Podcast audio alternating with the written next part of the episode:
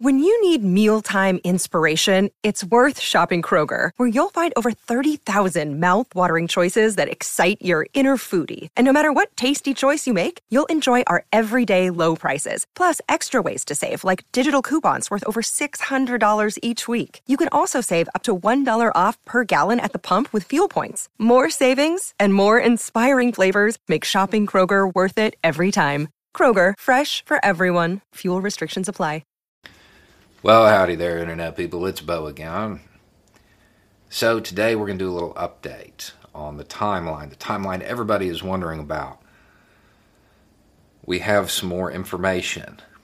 So, when they first uh, released the timeline, they thought they would have it all in hand by April. I was, uh, to use my favorite comment from that video, I was visually skeptical. Yeah uh, I, think the term I used was they were being ambitious. They were going off of best case scenarios for production and distribution and everything else. They have now encountered the absolute logistical nightmare that comes along with trying to do deliver a product to 300 million people twice the timeline has shifted a bit. It has been altered. Okay, so as of now, they are saying May, early June will get us through all of the priority people. These are older people, people in nursing homes, frontline healthcare workers, people who are truly, truly, truly at risk. Those are first. They are saying that they will have 600 million doses by July. They'll have it in hand, but then they got to get it in our arm. So they are saying it's going to take to the end of summer. Um,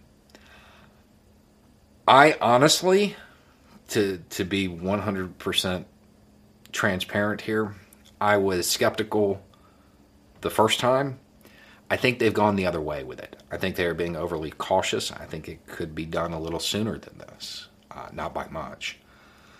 But uh, that's where we're at. So, according to this timeline, your best case scenario for open season, anybody who wants one can get one, is July. Good news is it does look like it will be wrapped up before school starts back. So there is that. Uh, I know it's been a long time, and I know it's got to be rough because I, I'm very much a hermit and it, it's even starting to bother me now. But we can't really succumb to the fatigue that goes along with it. So until this happens, we have to wash our hands, don't touch our face, stay at home. If you have to go out, wear a mask, do everything you're supposed to. Because the reality is, if we relax, every transmission is another chance for mutation. If there are enough mutations, eventually one of them is going to be one that can get past these vaccines. And then we have a whole new mess of problems. So hang in there.